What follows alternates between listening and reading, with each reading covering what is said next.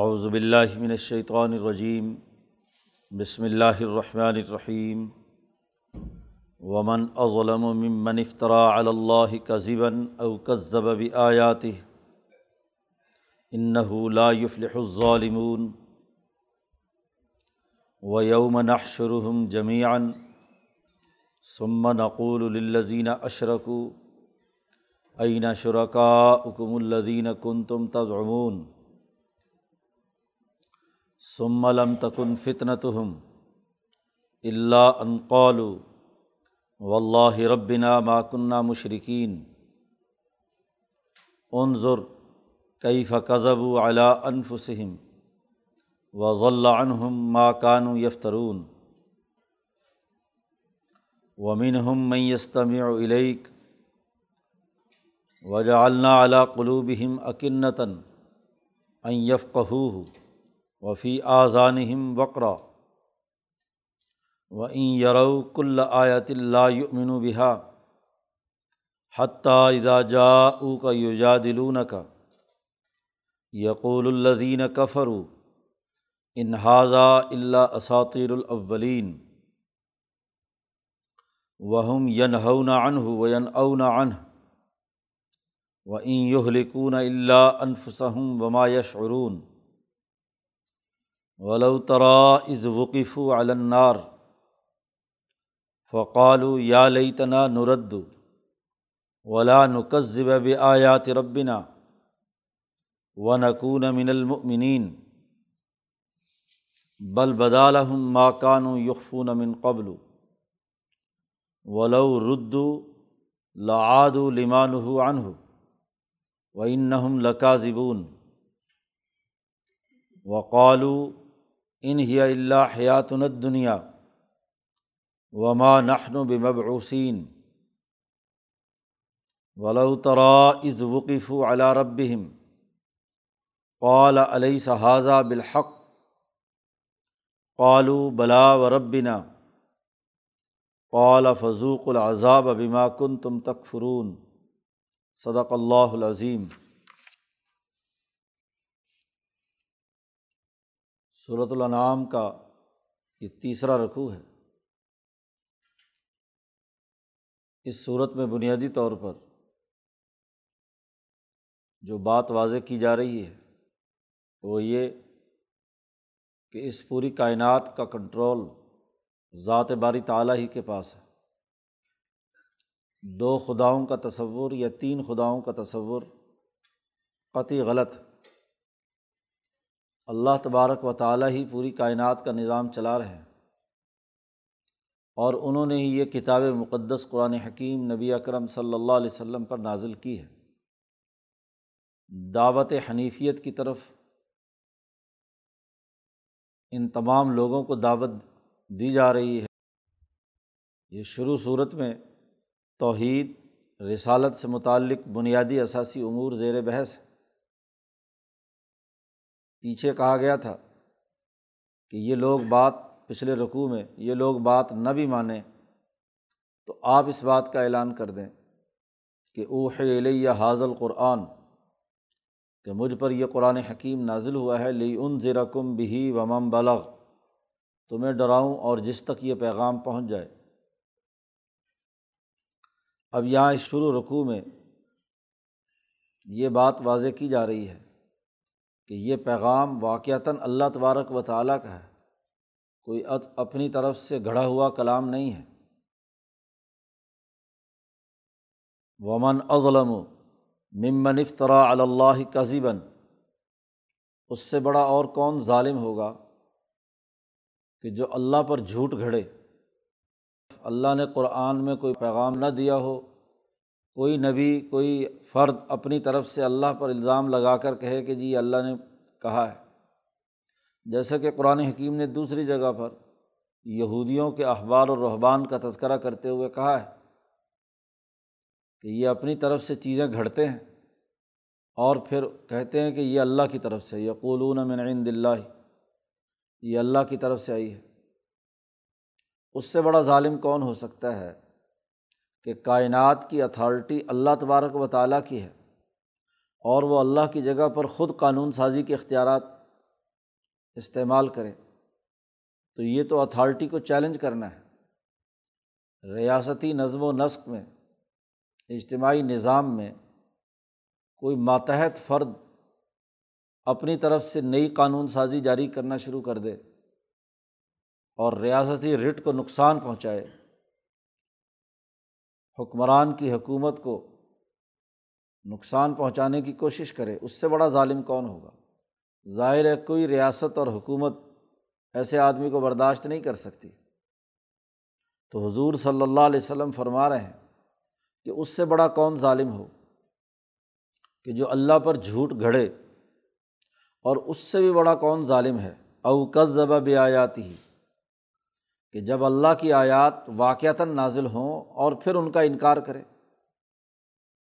حکومت کوئی فرمان شاہی جاری کرے، کوئی حکم جاری کرے، کوئی فیصلہ فرمائے اور لوگ جو ہیں اس کا انکار کریں، اس قانون کو تسلیم نہ کریں، تو اس سے بھی بڑا ظالم کون ہوگا؟ تو دونوں چیزیں، کوئی ناوزب اللہ نبی یا اپنے آپ کو رہنمائی کے دعوے پر منصب آدمی اللہ کے اختیارات استعمال کر کے از خود اللہ کے ذمے کوئی بات لگائے، یہ بھی بڑا ظلم۔ کوئی دائی بھی اپنی طرف سے اپنے دین کی دعوت کے اصولوں سے ہٹ کر اپنی طرف سے کوئی نئی گھڑی ہوئی بات کی دعوت دیتا ہے، تو یہ بھی بہت بڑا ظالم۔ ایسے ہی جب یہ بات ثابت ہو جائے کہ یہ جو پیغام آیا ہے، یہ بالکل حکومت ہی کا ہے، صحیح ہے۔ قانون اور ضابطہ حکمران ہی نے جاری کیا ہے۔ تو پھر اس کا انکار کرنے والا بھی سب سے بڑا ظالم ہے، اپنے اوپر ظلم کرنے والا ہے۔ تو دونوں باتیں بیان کی۔ ممن افطرا اللہ کا ذبن اوقذب بھی آیات ہی یا جب آیات آ جائیں تو اس کا انکار کرے، اسے جھٹلائے۔ انََََََََََََََََََََََََََََََََََََََََََََََََََََََََََََََََََ عدل سے انحراف کرنے والے لوگ ہوں، خواہ اللہ پر جھوٹا الزام لگا کر، دین کے حوالے سے لوگوں پر اپنی چودراہٹ قائم کرے، یا اللہ کا سچا پیغام آنے کے بعد لوگ اسے قبول نہ کریں، تو ایسے ظالم کبھی بھی فلاح نہیں پا سکتے۔ ظالموں کو کبھی کامیابی نصیب نہیں ہوتی۔ بالفرض نبی اکرم صلی اللہ علیہ و سلم امت کے سامنے بات بیان کر رہے ہیں کہ بالفرض اگر میں نے اللہ پر کوئی جھوٹ، جھوٹا الزام نوزب اللہ لگایا ہے، تو میں ظالم ہوں، میں کبھی کامیاب نہیں ہوں گا۔ اور اگر تم اللہ کے پیغام کو جھٹلا رہے ہو، تو پھر تم ظالم ہو، تو تم کامیاب نہیں ہوگے اب مستقبل جو ہے، ہمارا اس حوالے سے فیصلہ ہوگا کہ کامیابی کسے ملتی ہے۔ جی کہ جو پیغام سچا آیا ہے اور تم نے ماننے سے انکار کیا ہے، تو اب تمہارے لیے بقا کا راستہ نہیں ہے، فلاح کا معنی ہے بقا۔ ہمیشہ کے لیے باقی رہنا، ترقی کرنا، کامیابی حاصل کرنا۔ تو واضح دعوت کا یہ انداز اور اسلوب ہے نبی اکرم صلی اللہ علیہ وسلم کا، کہ اگر میں نے کوئی زیادتی کی ہے تو میں کامیاب نہیں ہوں گا۔ تم نے اگر زیادتی کی ہے تو تم کامیاب نہیں ہوگے۔ مکہ مکرمہ کی اکثر صورتوں میں دعوت کا انداز اور اسلوب سامنے آتا ہے۔ تو غور و فکر کی دعوت، سوچنے کی دعوت، ظلم کے خلاف نفرت کی دعوت، کہ ظالم کوئی بھی ہو، میں ہوں یا تم ہو، کوئی بھی ہو، وہ کبھی کامیاب نہیں ہوگا۔ تو ظلم نا انصافی کسی بھی سوسائٹی میں بڑا جرم ہے۔ تو اس کی خرابی بیان کی گئی یہاں پر۔ قرآن کہتا بیوم نحشرہم جمیان جس دن ہم ان تمام کو جمع کریں گے۔ اللہ تبارک و تعالیٰ فرماتے ہیں، اس تمام کو جمع کریں گے۔ سما نقول پھر ہم کہیں گے ان سے للہ اشرکو جنہوں نے شرک کیا ہے۔ اللہ کے برابر شریک ٹھہرا کر اس کی حکومت کو چیلنج کیا تھا۔ کس ذبح بھی آیات ہی، اللہ کی آیات کو جھٹلایا۔ اللہ نے توحید کی بات کہی تھی، اپنی حکمرانی کے ماننے کا حکم دیا تھا۔ جو شروع صورت میں بات بیان کی گئی الحمد للہ الدی خلق سماوات والارض وجعل الظلمات والنور۔ تو اللہ کی حکمرانی کا اعلان کیا تھا۔ اس کے مقابلے میں تم نے دوسرے خدا اللہ کے ساتھ شریک ٹھہرانے کی کوشش کی، ظلمتوں کو یا نور کو، احرمن کو یا یزدان کو یا تصلیس کی بنیاد پر کسی فرد کو۔ تو ہم ان مشرقین سے کہیں گے کہ عین شرکا کم الدین کن تم تضمون کہاں ہیں تمہارے وہ شریک جن کے بارے میں تمہارا دعویٰ تھا؟ تم گمان کرتے تھے کہ یہ ہمارے اللہ کے مقابلے میں یہ شریک ہیں۔ ذرا آپ ان شریکوں کو بلاؤ۔ جب احتساب کا عمل ہوگا، لاکھوں کروڑوں، اربوں خربوں انسانوں کے سامنے، مجمع عام میں، تو وہاں ہم پوچھیں گے کہ کہاں ہیں وہ تمہارے شرکا؟ عین شرکا حکم الزین کن تم تضمون اور جب وہ سب کے سب کیا ہے؟ جواب دے چکے ہوں گے، کوئی شریک وہاں مقابلے میں آ کر یہ دعویٰ نہیں کرے گا کہ ہم اللہ کے مقابلے پر ہیں۔ خود وہ پتھر اور بت یا وہ جس انسان کی مورتی ہے، وہ خود وہاں کپ کپا رہا ہوگا۔ کسی لات منات عزا کی جو تصویریں تم نے بنا رکھی ہیں۔ وہاں تو بڑے بڑے امبیا پر خوف طاری ہوگا۔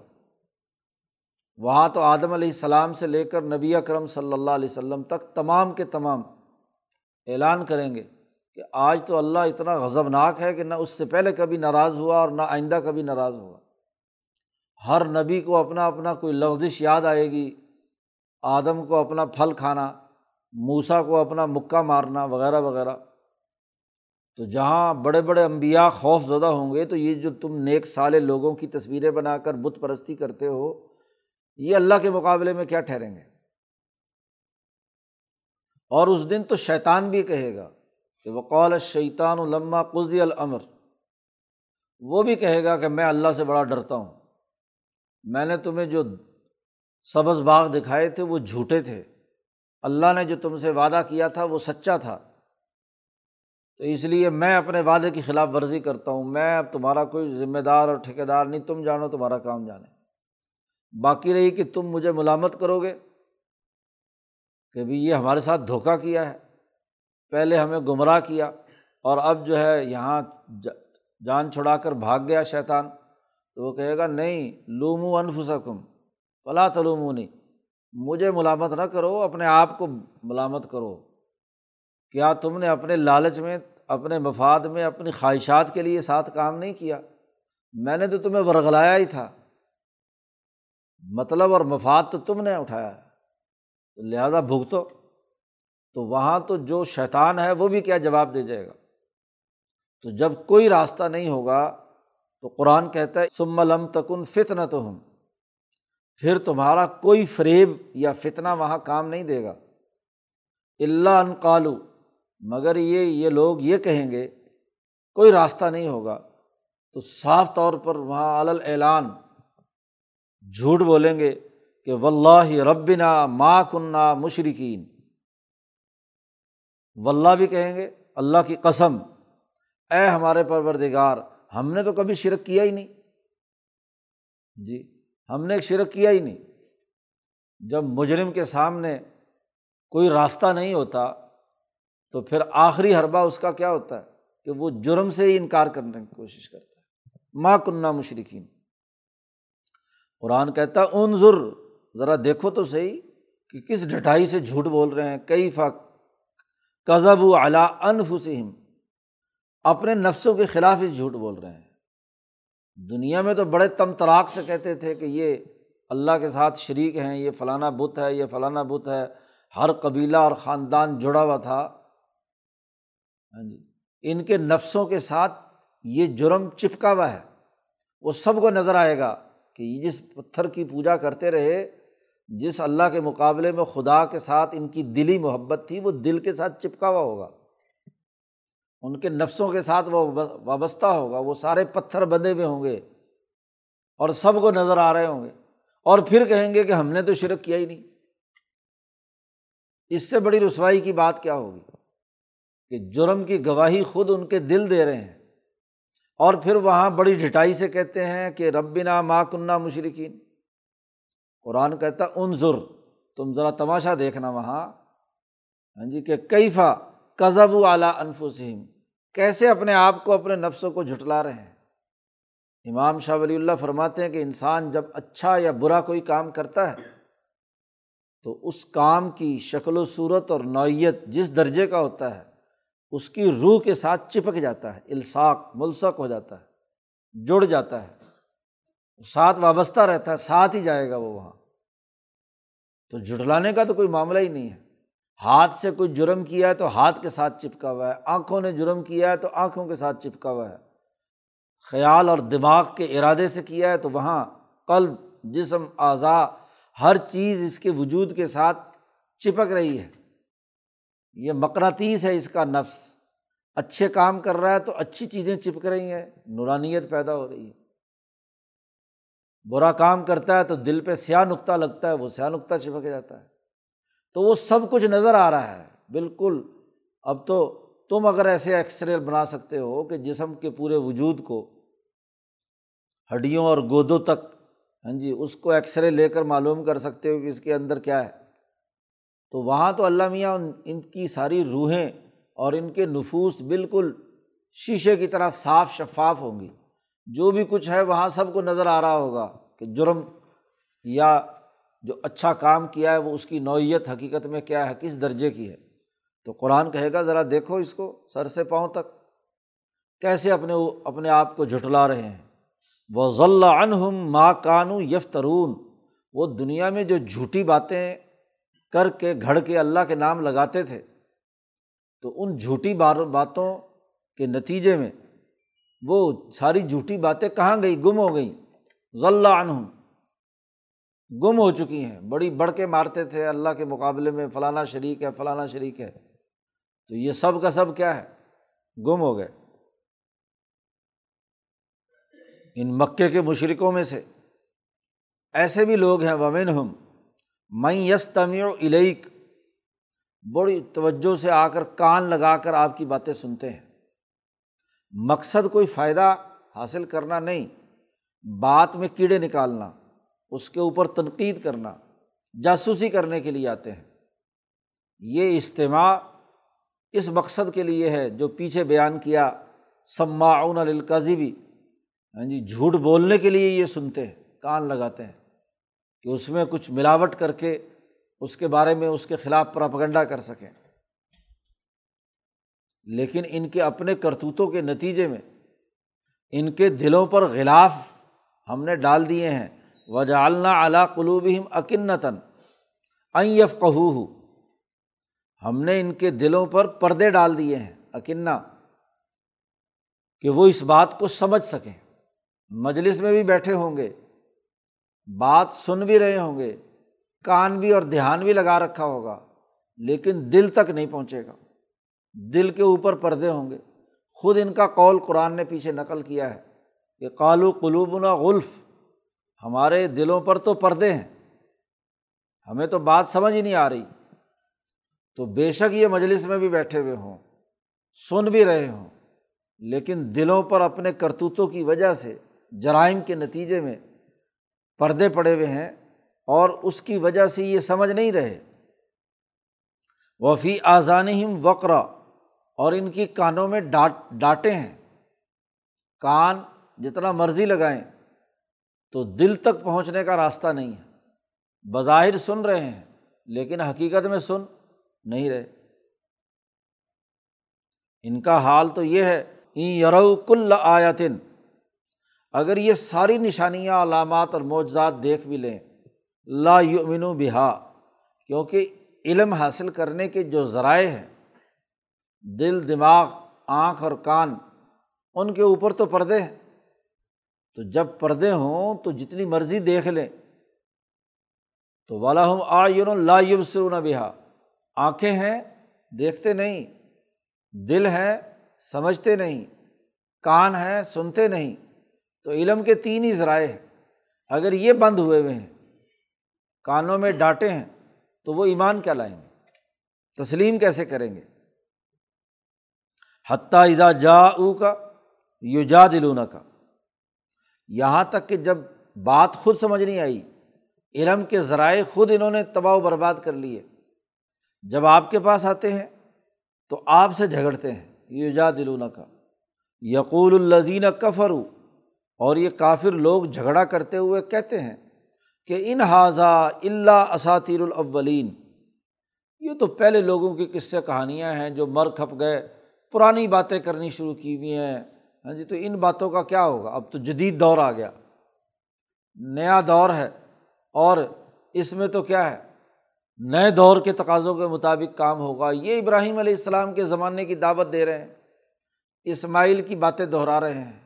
ان اصولوں کی جو انسانیت کے لیے ابراہیم علیہ السلام نے دیے تھے، ان کے قصے کہانیاں سنا رہے ہیں۔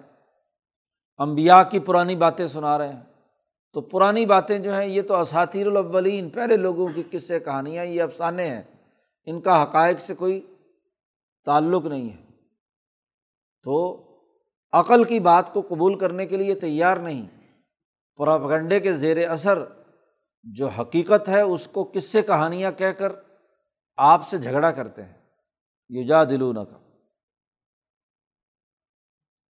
وہ ین آہون ین ہو نہ ان اور نہ صرف خود ان کے کانوں میں ڈانٹ اور دل پر پردے پڑھ کر پڑھنے کی وجہ سے بات ان کو سمجھ نہیں آتی، بلکہ لوگوں کو اس قرآن سے روکتے ہیں، سچائی کی طرف آنے سے روکتے ہیں۔ وہ ہم ین ہو نہ ان اور وہ ین او نہ ان دور بھاگتے ہیں، دور بھاگتے ہیں۔ خود بھی اور دوسروں کو بھی بھگاتے ہیں، نہ قریب آنے دیتے ہیں نہ وہاں آنے دیتے ہیں، بلکہ دور بھاگنے کے لیے کام کرتے ہیں۔ ین او نہ ان وہیں یہلکون اللہ انفسم وما یشعرون۔ یہ اپنے آپ کو ہلاک کر رہے ہیں اور شعور بھی نہیں رکھتے۔ جو علم صحیح حاصل نہ کرے، صحیح راستے پر چلنا نہ چاہے، تو دراصل اپنی ہلاکت کا فیصلہ خود کر رہا ہے۔ اور ہے ہلاکت کے راستے پر اور پھر اس کا شعور بھی نہ ہو۔ وما یا شعرون قرآن حکیم کہتا ولو ترا از وقف النار اے مخاطب، جب تم دیکھو گے، یا نبی اکرم صلی اللہ علیہ وسلم کو مخاطب کر کے کہا جا رہا ہے کہ اگر تو دیکھے از وقف الناری جب یہ جہنم کے کنارے کھڑے ہوں گے، جہنم کے کنارے کھڑے ہوں گے فقالو تو وہاں یہ کہیں گے، خوفناک آگ دیکھ کر، وہاں کا مناظر دیکھ کر فقالو، یہ پکاریں گے؟ یا لئی تنا نردو کاش کہ ہمیں واپس لوٹنے کا موقع ملے، واپس دنیا میں چلے جائیں، اور ولا نقصب بھی آیات ربنا اور اپنے رب کی آیات کا انکار نہ کریں۔ واپس جانے کا موقع ملے، ایک بار واپس چلے جائیں تو پھر کبھی بھی انکار نہیں کریں گے۔ ونکون من المنین اور ہم مومنین میں سے بن جائیں گے۔ عذاب سر پر کھڑا ہے۔ جہنم میں گرائے جا رہے ہیں۔ وہاں کنارے پر کھڑے ہو کر کہیں گے کالو یا لئی تنا نردو کاش کہ ہم واپس جانے کا موقع ملے اور ہم کبھی کفر نہیں کریں گے، ایمان لائیں گے۔ قرآن حکیم کہتا ہے، نہیں، بل بدال ماں کانو یقفون من قبل۔ ان کے سامنے ظاہر ہوگا جو یہ پہلے چھپاتے تھے۔ دل میں تو دنیا میں بھی حقانیت ثابت ہو چکی تھی کہ یہ بات کیا ہے، صحیح اور درست ہے اور ہمیں انکار نہیں کرنا چاہیے۔ لیکن مفادات لالچ اور خود غرضی کی وجہ سے اسے چھپا رہے تھے اور اس کی جگہ پر شرک اور کفر کو ظاہر کر رہے تھے۔ تو یہ جو اصل بات ہے اب دل کی، یہ وہاں جہنم کو دیکھیں گے، خوفناک آوازیں سنیں گے، آگ ان کو اپنی طرف کھینچ رہی ہوگی۔ ایسی خوف اور دہشت کی حالت میں یہ اصل دل کی بات نکال کر کہیں گے کہ کاش دوبارہ جائیں، ایمان لائیں، خواہش کا اظہار کریں گے۔ لیکن قرآن حکیم کہتا ہے بال فرض ولو ردو اگر یہ لوٹا بھی دیے جائیں، دوبارہ ان کو دنیا میں جانے کا موقع ملے، تو لعاد لمان ہو تو دوبارہ لوٹ کر وہی حرکت کریں گے جس سے ان کو روکا گیا ہے۔ کیونکہ شخصیتیں مس ہو چکی۔ قلب کے اوپر غلاف ان کے کرتوتوں کی وجہ سے آ چکا۔ کانوں میں ڈانٹے ہیں۔ تو دوبارہ جائیں گے تو دوبارہ بھی یہی حرکت کریں گے۔ یہ نہیں ہو سکتا کہ دوبارہ آئیں اور پھر پکے مسلمان بن جائیں۔ یہ تو اب وقتی طور پر عذاب کو دیکھ کر، خوف کو دیکھ کر کہہ رہے ہیں کہ ہم مسلمان ہو جائیں گے۔ بولو ردو لعاد لمان ہو انہو جس سے روکا گیا تھا۔ حقیقت یہ ہے کہ وہ ان نہم لکا زبون انا بھی تاکید کے لیے، لام بھی تاکید کے لیے۔ بے شک یہی جھوٹے ہیں۔ اس بات میں بھی جھوٹ بول رہے ہیں۔ یہ کبھی بھی واپس آ کر بھی صحیح بات۔ جس کی فطرت کے اندر جرم، ظلم نا انصافی کوٹ کوٹ کر بھرا ہوا ہو، تو وہ جھوٹ ہی بول رہے ہیں نا۔ وقالو دنیا میں کہا کرتے تھے۔ کہ ان ہی اللہ حیات نت دنیا کہ بس یہی دنیا کی زندگی ہے، اس کے علاوہ کچھ نہیں۔ وما نہن بمبعوسین اور ہمیں قیامت میں اٹھایا نہیں جائے گا۔ کوئی مبوس نہیں ہوں گے ہم۔ اور ہمارا کوئی حساب کتاب نہیں ہوگا۔ آج جب حساب کتاب نظر آ رہا ہے، تو اب جھوٹ بول کر ہاں جی اپنی دل کی باتیں نکالنے کی کوشش کرتے ہیں، لیکن واپس چلے بھی جائیں تو وہی حرکت کریں گے۔ ولو ترا عزوقیف علا ربہم اگر آپ دیکھیں وہ منظر کہ جب یہ اپنے رب کے سامنے کھڑے ہوں گے، سر جھکائے نکیسو الار اوسیم آگے ایک صورت میں قرآن نے بیان کیا ہے۔ مجرم جب جرم ثابت ہو رہا ہوتا ہے، تو پھر وہ شرمندگی سے گردن جھکا کر کیا ہے؟ نوکیسو گردن جھکا کر کھڑے ہوں گے۔ اعلیٰ علیہ صحاظہ بالحق؟ ہاں جی اللہ باغ فرمائیں گے کہ کیا یہ حق ثابت نہیں ہوا جسے کل تک جھٹلا رہے تھے؟ کہ ہمارا تو کوئی حساب کتاب نہیں ہونا، ہمیں تو دوبارہ کوئی اٹھا کر ہاں جی ہمارے ساتھ معاملہ نہیں ہونا مبوس نہیں ہونا، اب یہ مبوس ہو کر تم سامنے کھڑے ہو اور گردن جھکائے ہوئے ہو۔ ہاں جی علیہ صحاظہ بالحق؟ کیا یہ حق نہیں ہے؟ بالکل حقیقت کے طور پر تمہارے سامنے آ گیا۔ تو وہاں سب کے سب اپنا جو پہلا کیا ہوا قول ہے، اس سے رجوع کرتے ہوئے کہیں گے، بلا ورب بنا ہاں اے ہمارے پروردگار، تو خود اپنی زبان سے انہیں اقرار کرنا ہوگا کہ یہ ہمیں اٹھا لیے گئے ہیں، حساب کتاب ہمارا ہو رہا ہے۔ تو اب جب جرم جس مجرم پر فرد جرم عائد ہو اور وہ جرم قبول کر لے۔ بلا و رب بنا جرم قبول کر لیا۔ تو قولا اللہ پاک فرمائے گا، ٹھیک ہے، اب جب جرم ثابت ہو گیا، تم تسلیم کرتے ہو، تو فضوق العذاب بما کن تم تکفرون۔ ہاں جی اپنے کفر کے سبب، ظلم اور نا انصافی کے سبب عذاب چکھو۔ عدالت سے فیصلہ ہوگا کہ اٹھاؤ، پکڑو ان مجرموں کو جنہوں نے اپنے جرم کا خود اعتراف کر لیا ہے۔ جہنم میں ڈال دو۔ تو قرآن حکیم نے یہاں ظلم اور کفر کی جو خرابیاں ہیں وہ واضح کی اور ان کو غور و فکر کی دعوت دی۔ مستقبل کا آئینہ دکھایا کہ یہ کچھ ہونے والا ہے۔ تو آئندہ کے حالات سے جو سمجھدار انسان ہے وہ اس دعوت کو قبول کرتا ہے، سیدھے راستے پر آتا ہے اور جو وہ غلط راستے پر ہے اس سے توبہ، استغفار کرتا ہے۔ تو یہاں ان کی جو بنیادی جو نفسیاتی کیفیت ہے، اس کا تحلیل و تجزیہ کیا ہے اور مستقبل کا منظرنامہ بیان کر کے دعوت دی ہے کہ ان امور پر غور و فکر کرو۔ اللہ کی وحدانیت پر، اس کی کتاب پر۔ جو برحق نازل ہوئی ہے، کوئی گھڑی ہوئی بات نبی اکرم صلی اللہ علیہ وسلم نے بیان نہیں کی، سچی بات ہے، اس سچی بات کو قبول کرو۔ یہ اس رقوع کا بنیادی مضمون ہے۔ اللہ تعالیٰ ہمیں قرآن حکیم کو سمجھنے اور عمل کرنے کی توفیق عطا فرمائے۔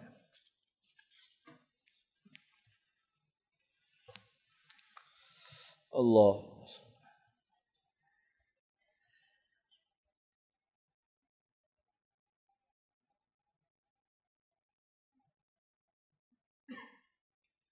اجمائی